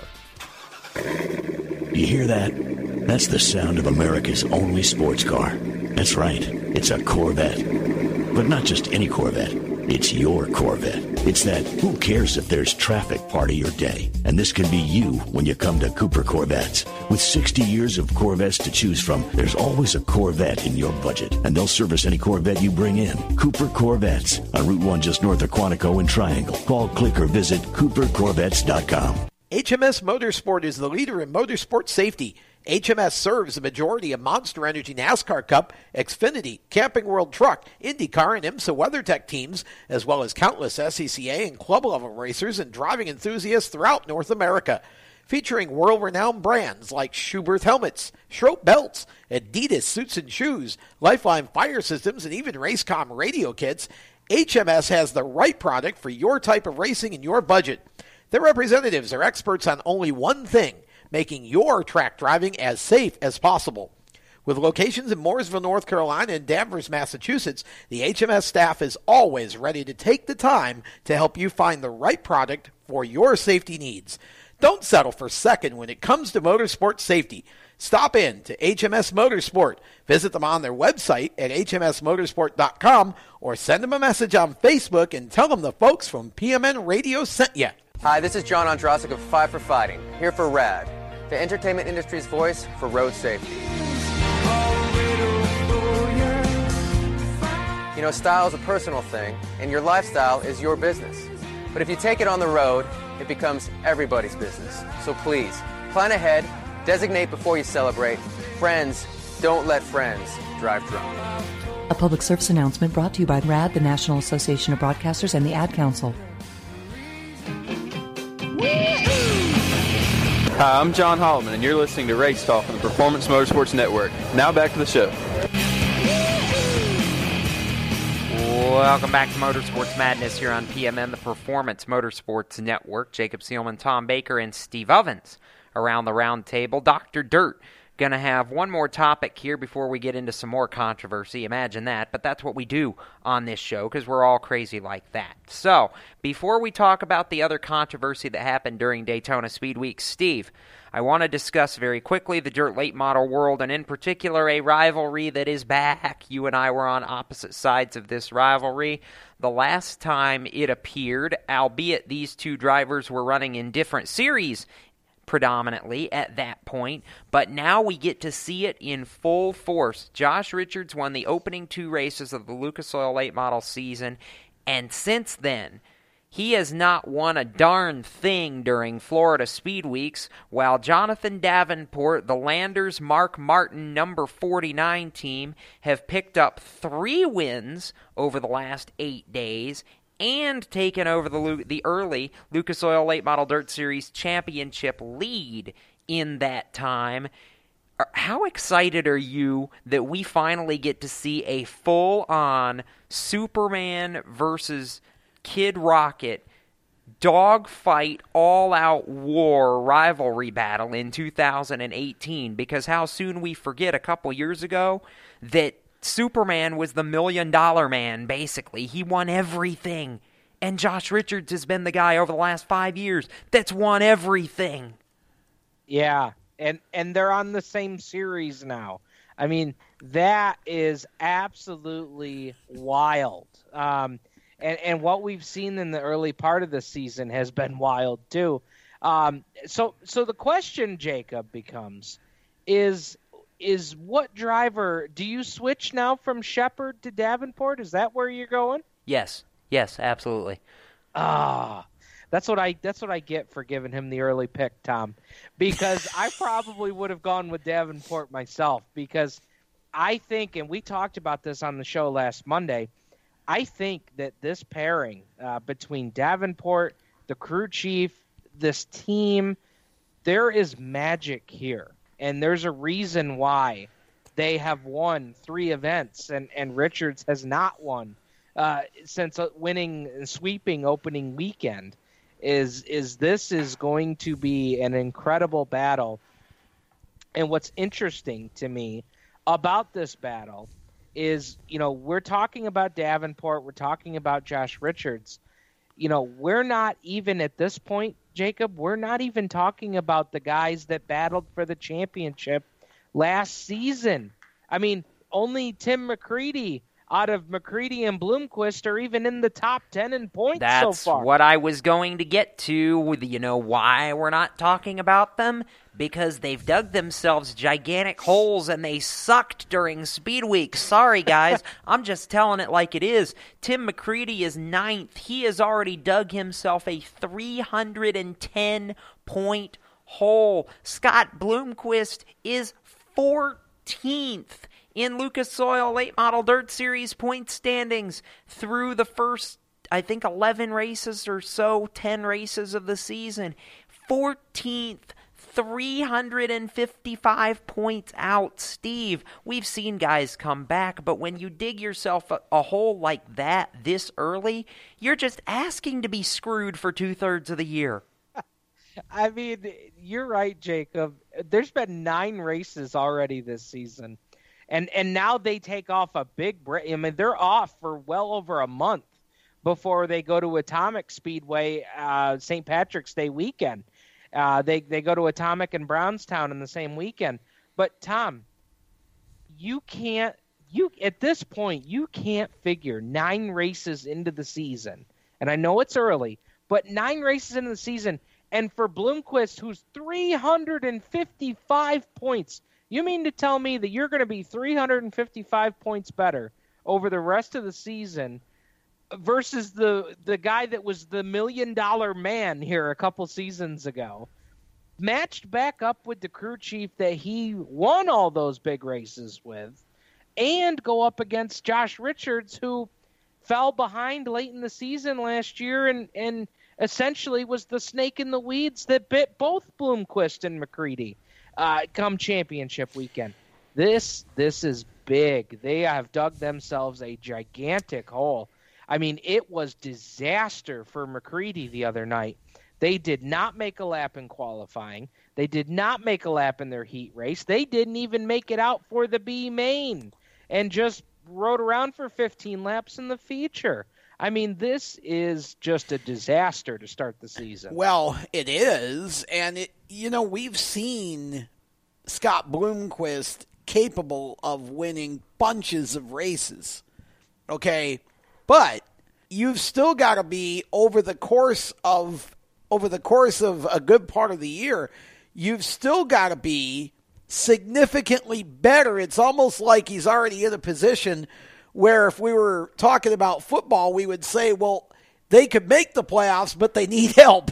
You know, you need you need to win and have the other guys have enough bad outings to make up the differential. I mean, I just it's a tough hole, but if anybody can dig out of it, certainly Scott Bloomquist can, but he's got to show something quick, Jacob. Yes, yes, and with that, I'm going to use Steve as a transition point here because you want to talk about a disastrous start to the season. And everybody goes, Oh, he's going there. You're darn right I'm going there. You want to talk about a disastrous start to the season, Tom. We're going to go completely away from the dirt here. I take offense to the end of Saturday night's Lucas Oil 200 opening ARCA Racing Series event any event that takes 75 minutes to run one lap, you got a freaking problem, man. Are you coming to me or Steve? You. Oh, I'm sorry. I thought you were going to go to Steve first. Okay, so Yeah. let's It's a mess, Tom. let, let's talk about you. You're a big stats guy, Jake. That's how you make your living, is because you're the stat boy. Let me throw out some stats. 2017 in the fall, Talladega, Alabama, NASCAR Monster Energy Cup Series. Three red flags in the last 20 minutes. Less cars finished the race than finished the ARCA race the other day by five. Okay? And they both finished under the green. Now, you can talk about the 75 minutes if you like. It happened that there had to be a massive track cleanup. Is that ARCA's fault? No. Is the rule at fault? No.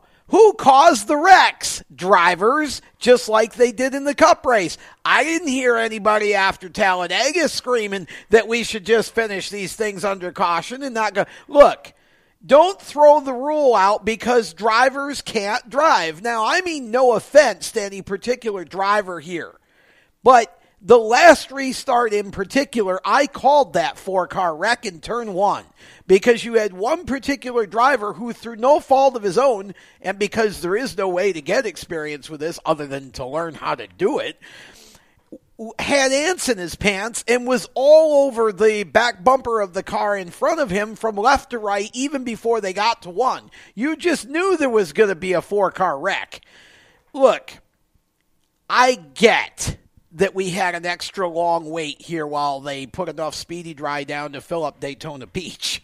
But but I don't think you blame the rule. And frankly, all of this they won't have any cars left is nonsense. And anybody who says that it was a sure thing that the eventual winner Michael Self was going to win, therefore we didn't need to restart it. I take umbrance with that too. We've seen cars break on the last lap, run out of fuel on the last lap, crash on the last lap. You have no idea what would have happened. And I think Willie Mullins would have taken great umbrage with that concept because even though he may have known he couldn't outspeed Michael Self, he certainly still had a shot to win, as did anyone else behind him. And oh, by the way, there was a driver who came from the back to seventh because he had to go to the back on a penalty that, yeah, whatever. Okay. So, look, total nonsense for me. Yeah, it was a long race. Yeah, ho hum. Shame, but it happens. The rule stays. Racing should finish under green. Don't blame the rule for the inadequacy of the drivers. Now, I will add to this this is not the first time that we have seen extremely extended cleanups in a Daytona ARCA race. That part is frustrating. I think What- it used to be the norm about 20 or 25 years ago. what do we do to make this better, Tom? I mean, really, can't can't we figure out how to clean up a track quicker than this? I Well, mean, yes, okay. there were two I big wrecks at the end, but the cleanup still should not have taken as long as it did. This is a different question, and I don't know the answer to that because I'm not an authority on how to clean up a racetrack. I don't understand why they had to put that much speedy dry down. I mean, was there really that much fluid? I guess. But I just don't know why it had to be so long. That's a whole other question. And I think we've just, it's so easy to bash the rule because it's ARCA. But I just don't think, now, there was an argument made that, well, it should have just, the finish, they should have raced to the finish after uh, Holmes flipped on the backstretch. Really? So, you know, that's good. Just finish the race. Don't worry about whether Brett Holmes is living or dead. Just, just, you know, just finish the race for goodness sake. It's all about the race after all. No, you, you can't do that. You got to throw the yellow, get the uh, ambulance and safety crews out there and tend to the driver that's, look, I, I'm sorry, but I just, I don't agree that, that the rule should be changed. I do have an issue with the cleanup, but I only because I don't understand, like you, why it took so long. I don't know what we can do to make it better. We should get somebody from NASCAR's uh, safety division on this show and have them explain to us why it had to take Well, so long. Well, it wasn't even sure. NASCAR's safety division. That was all run by ARCA. Oh, well, okay. So we need somebody from ARCA's safety division. Yeah, either way. I will say this we should congratulate Michael Self for winning the race. Absolutely. Second straight ARCA win for Michael, oh, by the way. Yes. And the dino car rides again. Well, and look, I mean, uh, all of this nonsense conversation that we're having over this rule, to me, overshadows the fact that I thought this was really a very good race up until the last. But look, we expect that. This is what happens when you pack up on a plate track. And oh, by the way, those four cars were pushing and shoving each other all the way around the racetrack which ARCA told them not to do in the corners. Well, I mean, you know, then there there's there's a black flag or whatever for that. You've got to enforce your driving rules. Pushing is never okay. I don't care what anybody says. I've watched it repeatedly. It's what causes wrecks in the corners.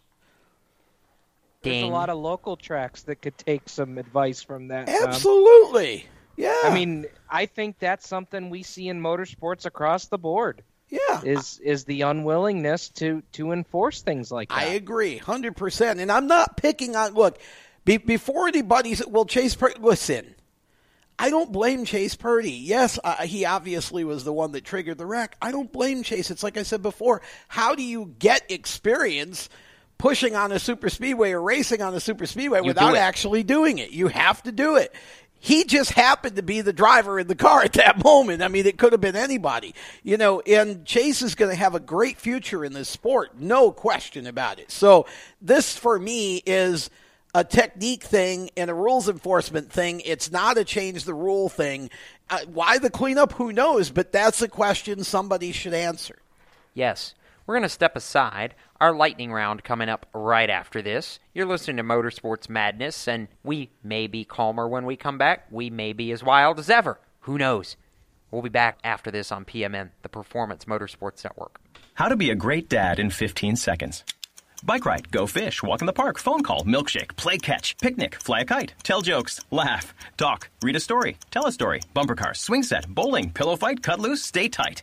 Whew. Because the smallest moments can have the biggest impact on a child's life. Take time to be a dad today. Call 877 4DAD 411 or visit fatherhood.gov. Brought to you by the U.S. Department of Health and Human Services and the Ad Council. Automotive technicians and auto service trainees, how would you like to work at the beach and perform for one of the best car care centers in the nation? Lewes Meineke is now looking for skilled automotive technicians to join their award winning team. If you're a gearhead that knows his or her stuff or a young up and comer that has the motivation and drive to succeed, then you need to make this call today. 302 827 2054. Lewes Meineke Car Care Center, located in beautiful Lewes, Delaware, offers a highly competitive compensation plan, great benefits, a flexible schedule, and did we mention that you're going to be working at the beach? Plus, there's a signing bonus for the right candidates. Technicians must be ASE certified and have a minimum of six years experience. Beginners advance at your own pace in one of several entry level positions. But whatever you do, don't wait. These jobs will go fast. Call Tim at 302 827 2054. That's 302 827 2054. Lewes Meineke Car Care Center. Rev up your career. You hear that? That's the sound of America's only sports car. That's right, it's a Corvette. But not just any Corvette.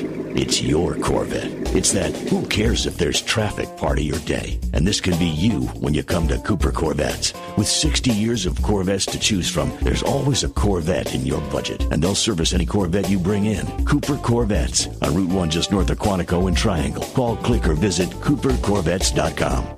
How to deal with someone who says that's so gay. Outsmart them. This party is like so gay. Totally. Excuse me, but did you ladies know the word gay used to mean happy or excited? Then it became a word used to describe gay people. Then somehow it came to mean dumb or stupid, which is how you just used it, which is not very nice. Ew, that guy is on the football team and super smart, and he totally hates us now. Totally.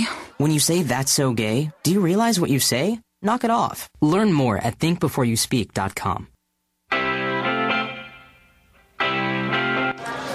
Modified driver Matt Hirschman. You're listening to Motorsports Madness on the Performance Motorsports Network. Speaking of Matt Hirschman, that lets me bring in this nugget that the World Series of Asphalt Short Track Racing is kicking off their modified portion of the week at New Smyrna Speedway tonight for the first time since 1993 three they have this many cars.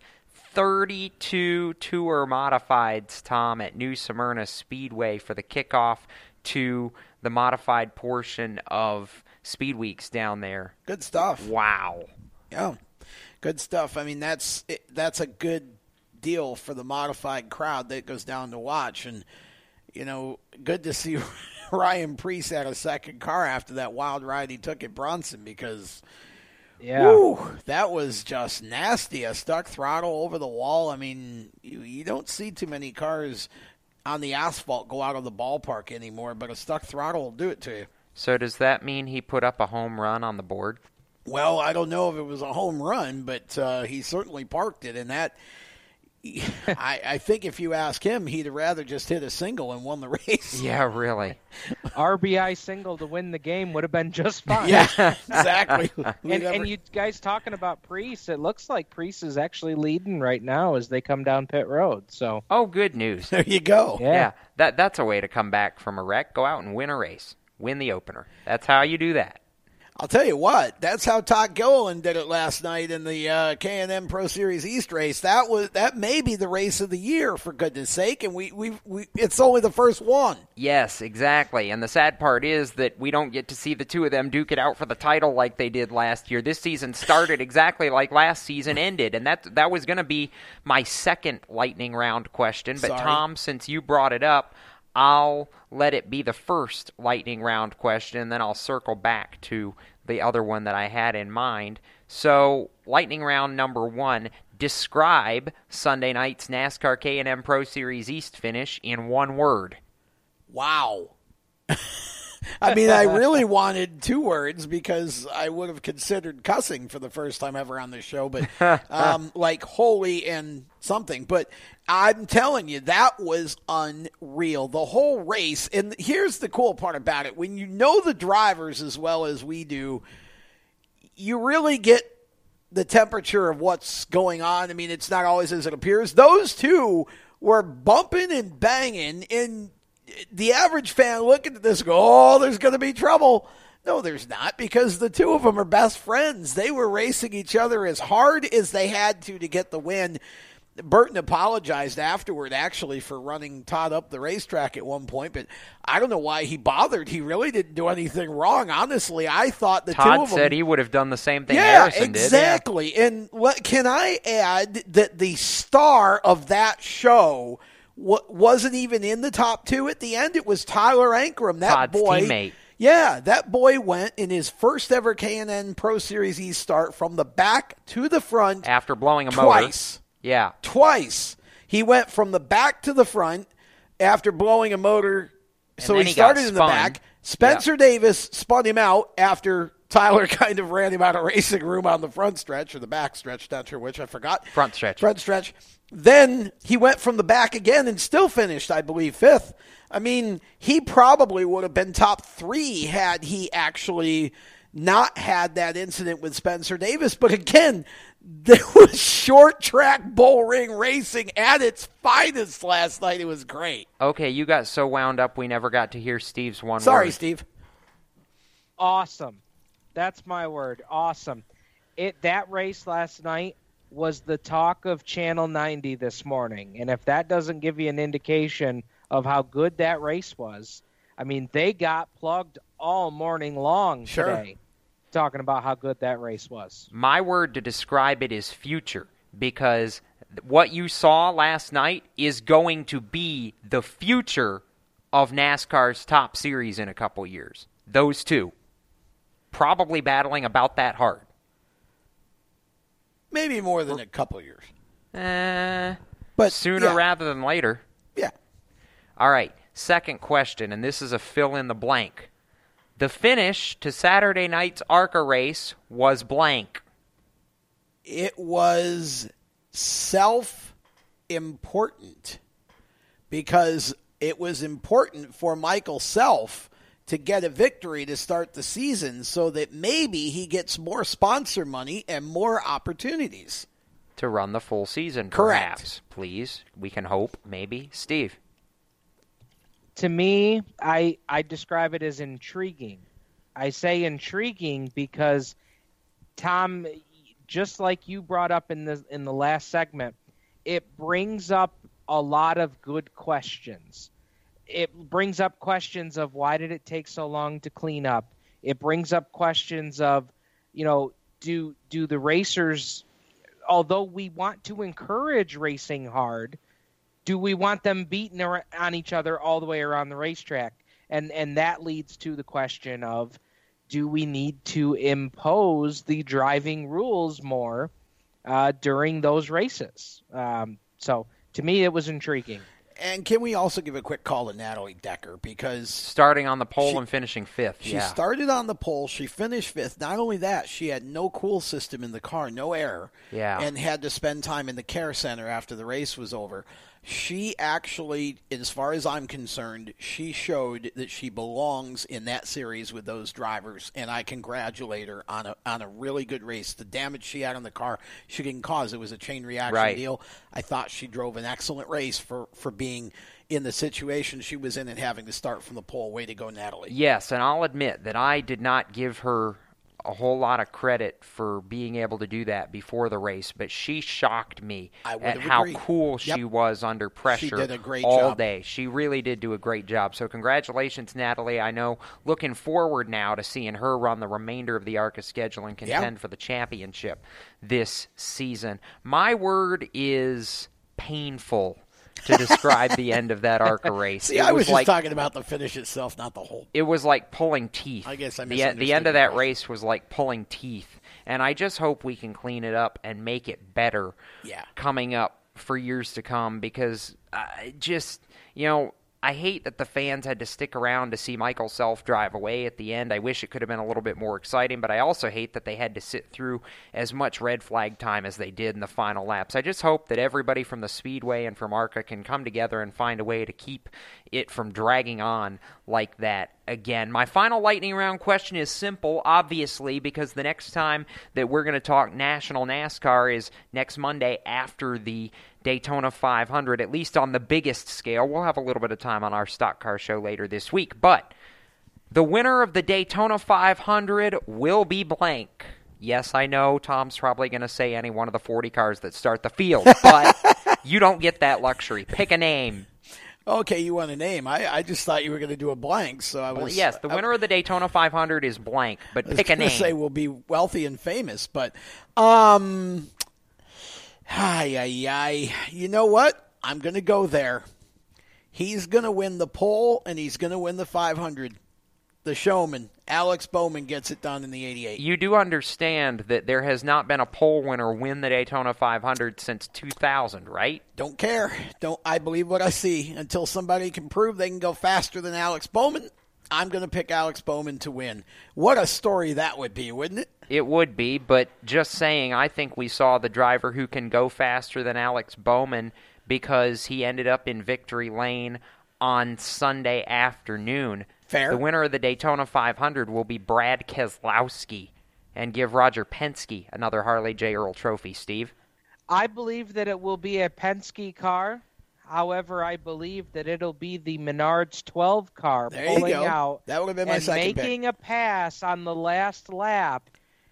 And and I think that he it's going to happen because he learned a valuable lesson on Sunday is trying to be a good teammate and and having that reservation cost him a, a good finish in the clash he won't make the same mistake on Sunday. So you believe that Ryan Blaney is going to take his lesson and use it to win on Sunday. I like that.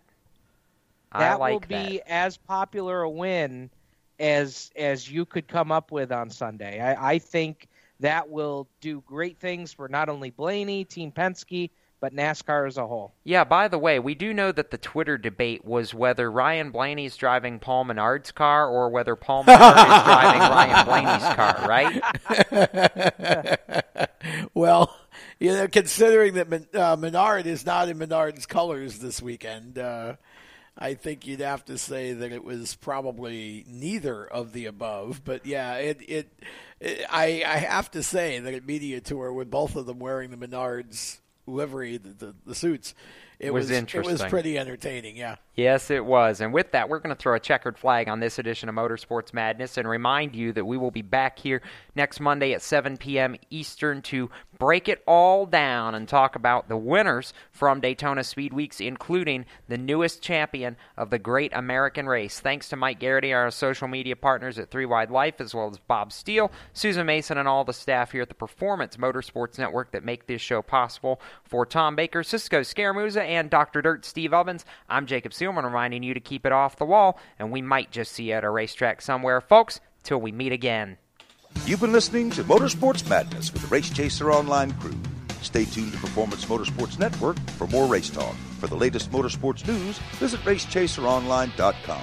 Motorsports Madness is a copyrighted production of the Performance Motorsports Network, www.performancemotorsportsnetwork.com. A member of the Scorpion Radio Group Incorporated, and may not be rebroadcast, replicated, or saved in any media without the explicit written permission of PMN. Check out our Facebook page or our section of the PMN website. The opinions expressed on this program are those of the host, co host, and guests, and do not necessarily reflect those of the management and ownership of either the Performance Motorsports Network or Scorpion Radio Group Incorporated, the advertisers, or the marketing partners. Be listening again next week when the madness returns on Monday night at 7 Eastern. Until then, keep it off the wall and keep the shiny side up.